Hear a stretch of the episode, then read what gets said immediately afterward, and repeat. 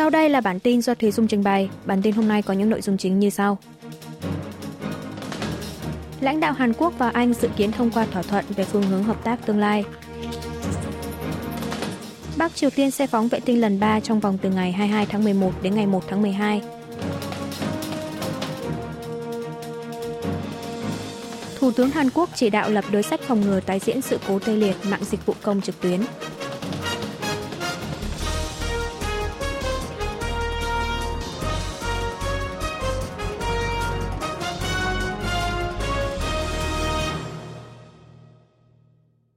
Lãnh đạo Hàn Quốc và Anh dự kiến thông qua thỏa thuận về phương hướng hợp tác tương lai.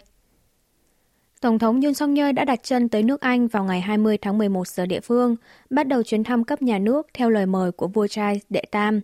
Ông Yoon là lãnh đạo nước ngoài đầu tiên được vua Charles đệ Tam mời tới thăm cấp nhà nước kể từ sau khi đăng quang hồi tháng 5.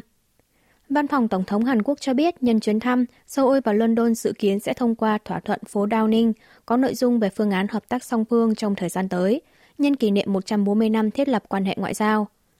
Trước tiên, thỏa thuận có nội dung nhất trí nâng cấp quan hệ đối tác toàn diện sáng tạo Hàn-Anh hiện nay lên thành quan hệ đối tác chiến lược toàn cầu, làm sâu sắc thêm quan hệ hợp tác song phương ở các lĩnh vực đa dạng. Văn phòng Tổng thống cho biết, thỏa thuận phố Downing nhấn mạnh về lập trường chung của hai nước Hàn-Anh về vấn đề bán đảo Hàn Quốc, vừa nêu ra quyết tâm chung của hai bên trong việc đối phó với các vấn đề nổi cộng toàn cầu, như tình hình Ukraine, khu vực Ấn Độ-Thái Bình Dương, khu vực Trung Đông. Thỏa thuận cũng có nội dung về việc làm sâu sắc hơn quan hệ hợp tác ở lĩnh vực an ninh kinh tế. Trước tiên, Seoul và London sẽ bắt đầu đàm phán sửa đổi Hiệp định Thương mại Tự do Hàn-Anh có hiệu lực từ tháng 1 năm 2021, ký kết biên bản ghi nhớ về hợp tác chip bán dẫn.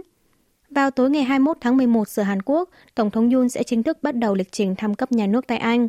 Tổng thống cũng sẽ có bài diễn thuyết trước Nghị viện Anh, trình bày về phương hướng hợp tác song phương trong tương lai. Văn phòng Tổng thống kỳ vọng việc thông qua thỏa thuận phố Downing và việc hai nước nâng tầm quan hệ sẽ củng cố hơn nữa quan hệ hợp tác song phương suốt 140 năm qua, trở thành nền tảng để đưa quan hệ Hàn-Anh lên tầm cao mới vì thế hệ tương lai hai nước. Bắc Triều Tiên sẽ phóng vệ tinh lần 3 trong vòng từ ngày 22 tháng 11 đến ngày 1 tháng 12. Đài phát thanh và truyền hình Nhật Bản NHK đưa tin Bắc Triều Tiên ngày 21 tháng 11 đã thông báo cho lực lượng bảo vệ bờ biển Nhật Bản về kế hoạch phóng vệ tinh nhân tạo trong vòng từ ngày 22 tháng 11 đến ngày 1 tháng 12. Miền Bắc cũng chỉ ra ba vùng nguy hiểm trên biển lo ngại có vật thể rơi, gồm hai khu vực phía Tây Nam vùng biển phía Tây bán đảo Hàn Quốc và một khu vực phía Đông Philippines trên biển Thái Bình Dương. Cả ba nơi này đều nằm ngoài vùng đặc quyền kinh tế của Nhật Bản lực lượng bảo vệ bờ biển Nhật Bản đã phát báo động cảnh báo hàng hải và kêu gọi các tàu thuyền cẩn thận chú ý khi di chuyển qua các khu vực này. Nhật Bản hiện đang là nước đóng vai trò điều phối vùng hàng hải trong khu vực của Tổ chức Hàng hải Quốc tế. Theo đó, Bắc Triều Tiên gửi thông báo trên cho phía Nhật Bản là để thực hiện vụ phóng vệ tinh trinh sát quân sự lần thứ ba, tương tự như hai lần phóng trước đó, hồi tháng 5 và tháng 8. Về phần mình, người phát ngôn Bộ Quốc phòng Hàn Quốc Chun Ha-kyu nhấn mạnh nếu miền Bắc tiếp tục phóng vệ tinh trinh sát quân sự, bất chấp cảnh báo của Seoul, thì quân đội Hàn Quốc sẽ thực hiện các biện pháp cần thiết để đảm bảo tính mạng và sự an toàn của người dân. Bộ Thống nhất Hàn Quốc cũng cho rằng đây là hành vi đe dọa nghiêm trọng tới không chỉ an ninh của bán đảo Hàn Quốc mà còn cả toàn khu vực. Bộ sẽ theo dõi các động thái của Bình Nhưỡng để xem xét đình chỉ hiệu lực thỏa thuận quân sự liên triều ngày 19 tháng 9. Tổ chức tin tặc Bắc Triều Tiên thực hiện gần 1.500 vụ đánh cắp tài khoản thư điện tử trong năm 2023. Cơ quan điều tra quốc gia thuộc Cơ quan Cảnh sát Hàn Quốc ngày 21 tháng 11 công bố đã phát hiện thêm 1.468 trường hợp bị nhóm tin tặc Bắc Triều Tiên mang tên Kim Suki mạo danh cơ quan chính phủ hay phóng viên để đánh cắp tài khoản thư điện tử email trong năm nay. Trong đó có 57 người là chuyên gia như cựu quan chức hoặc quan chức đương nhiệm ở các lĩnh vực ngoại giao, thống nhất, quốc phòng, an ninh, Tổ chức tin tặc miền Bắc sử dụng thủ thuật là giả danh cơ quan chính phủ hay viện nghiên cứu, gửi thư điện tử với nhan đề, hướng dẫn hoặc bản câu hỏi. Nếu người nhận mở file đính kèm thì sẽ kích hoạt chương trình mã độc, đánh cắp thông tin tài khoản. Ngoài ra, chúng còn đính kèm đường link trang chủ, giả bạo một cổng thông tin lớn của Hàn Quốc để dụ người nhận nhập tài khoản và mật khẩu.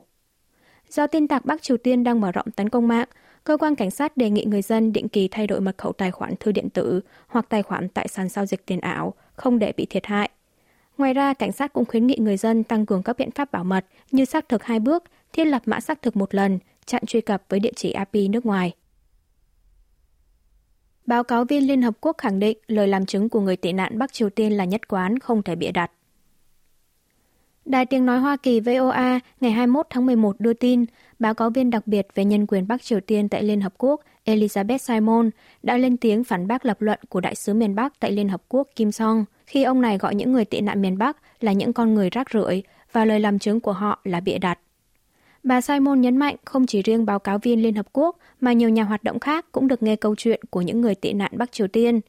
Tính nhất quán và cụ thể trong những lời làm chứng của họ là những thông tin không thể bịa đặt. Những người tị nạn miền Bắc thực sự mong muốn câu chuyện của họ có thể góp phần cải thiện tình hình nhân quyền tại Bắc Triều Tiên, nên họ đã dũng cảm chia sẻ về những trải nghiệm đầy khó khăn của bản thân.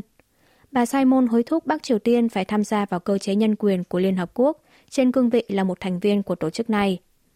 Dự thảo nghị quyết nhân quyền miền Bắc được đưa lên Ủy ban thứ ba Đại hội đồng Liên Hợp Quốc vào ngày 15 tháng 11 vừa qua. Bất chấp sự phản bác và kháng nghị gay gắt của đại sứ Kim, Ủy ban thứ ba đã thông qua dự thảo nghị quyết với sự nhất trí toàn diện mà không cần biểu quyết. Dự thảo có nội dung lên án tình hình xâm hại nhân quyền có tổ chức và trên diện rộng của miền Bắc.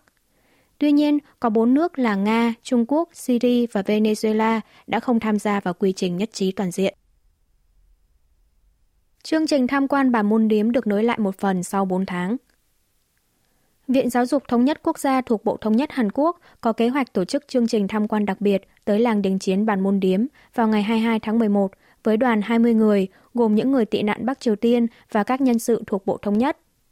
Trong thời gian qua, Bộ Thống nhất đã thảo luận về việc nối lại chương trình tham quan với Bộ Tư lệnh Liên Hợp Quốc UNC, cơ quan có thẩm quyền đối với khu vực an ninh chung ở Bản Môn Điếm, và đã đạt được thỏa thuận khởi động lại chương trình tham quan đặc biệt do các cơ quan chính phủ lên kế hoạch trước. Chương trình tham quan làng đình chiến Bàn Môn Điếm vốn được tổ chức 4 ngày trên một tuần, nhưng UNC đã cho đình chỉ chương trình này kể từ sau vụ binh sĩ Travis King đào tẩu sang miền Bắc qua khu vực an ninh chung hôm 18 tháng 7. Sau đó, Bộ Tư lệnh Liên Hợp Quốc đã tổ chức các sự kiện riêng và nối lại các chuyến tham quan đặc biệt có mời khách bên ngoài, nhưng lại không mở lại chuyến tham quan thông thường cho khách người Hàn do Bộ Thống nhất Hàn Quốc chủ quản.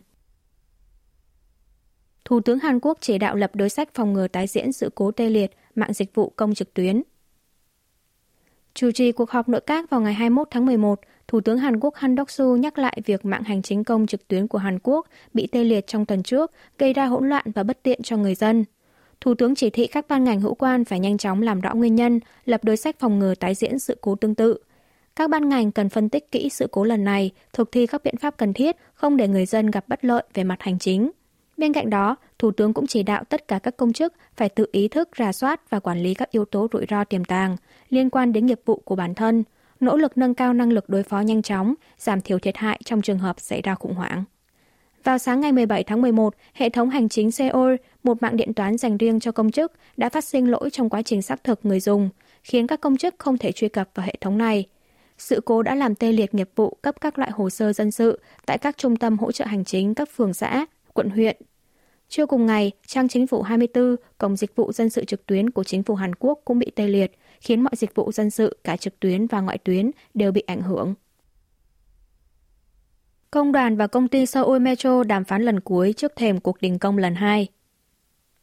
Công đoàn công ty tàu điện ngầm đô thị Seoul, Seoul Metro, đơn vị vận hành tuyến tàu điện ngầm Seoul từ số 1 tới số 8, thông báo về việc nối lại đàm phán với phía công ty từ 4 giờ chiều ngày 21 tháng 11, một ngày trước lịch tổng đình công lần 2 của phía công đoàn. Cả hai công đoàn của Seoul Metro thuộc Tổng Liên đoàn Lao động Dân chủ và Tổng Liên đoàn Lao động Hàn Quốc đều tham gia cuộc đàm phán này. Tuy nhiên, sẽ chỉ có công đoàn thuộc Tổng Liên đoàn Lao động Dân chủ tham gia đình công. Trọng tâm tranh cãi chính giữa hai bên là phương án cắt giảm nhân lực của phía công ty. Seoul Metro giải thích việc cắt giảm nhân lực là điều bất khả kháng để bình thường hóa hoạt động kinh doanh trước sự thua lỗ lớn. Trong vòng đàm phán diễn ra vào ngày 8 tháng 11 vừa qua, hai bên cũng không thu hẹp được bất đồng ý kiến, khiến phía công đoàn tiến hành đình công lần một trong hai ngày 9 và 10 tháng 11 mang tính chất cảnh cáo. Nếu lần này hai bên tiếp tục đàm phán thất bại, thì người lao động sẽ đình công lần hai vô thời hạn từ ngày 22 tháng 11. Nợ hộ gia đình Hàn Quốc quý 3 năm 2023 tăng 0,8%, hai quý tăng liên tiếp. Ngân hàng Trung ương Hàn Quốc BOK ngày 21 tháng 11 công bố thống kê sơ bộ về tín dụng hộ gia đình quý 3 năm 2023. Tính đến cuối tháng 9 năm nay, dư nợ tín dụng hộ gia đình đạt 1 triệu 875.600 tỷ won, 1.456,81 tỷ đô la Mỹ, tăng 14.300 tỷ won, 11,11 tỷ đô la Mỹ so với quý 2, tăng 0,8%. Đây là mức tăng cao nhất kể từ sau mức tăng 17.400 tỷ won, 13,51 tỷ đô la Mỹ, quý 4 năm 2021. Dư nợ tín dụng hộ gia đình là tổng số tiền mà hộ gia đình vay từ ngân hàng, công ty bảo hiểm, công ty cho vay tài chính, tổ chức tài chính công, cộng thêm cả số tiền mua hàng qua thẻ tín dụng chưa quyết toán, nên mang ý nghĩa là tổng nợ hộ gia đình. Mặt khác, xét theo các kênh cho vay tín dụng hộ gia đình, các khoản vay từ ngân hàng tiền gửi tăng thêm 10.000 tỷ won, 7,77 tỷ đô la Mỹ trong quý 3. Chủ yếu là các khoản vay thế chấp nhà, hai quý tăng liên tiếp. Khoản vay tại các tổ chức tài chính khác tăng 6.500 tỷ won, 5,05 tỷ đô la Mỹ. Ngược lại, khoản vay từ các tổ chức tiền gửi phi ngân hàng giảm 4.800 tỷ won, 3,73 tỷ đô la Mỹ, tiếp tục xu hướng giảm, nhưng quy mô giảm thu hẹp hơn so với quý trước là 7.000 tỷ won, 5,44 tỷ đô la Mỹ. Quý vị và các bạn vừa nghe xong bản tin của Đài Phát thanh Quốc tế Hàn Quốc KBS World Radio. Tiếp theo là chuyên mục Tiếng Hàn qua phim ảnh do Y Trong Ưn trình bày.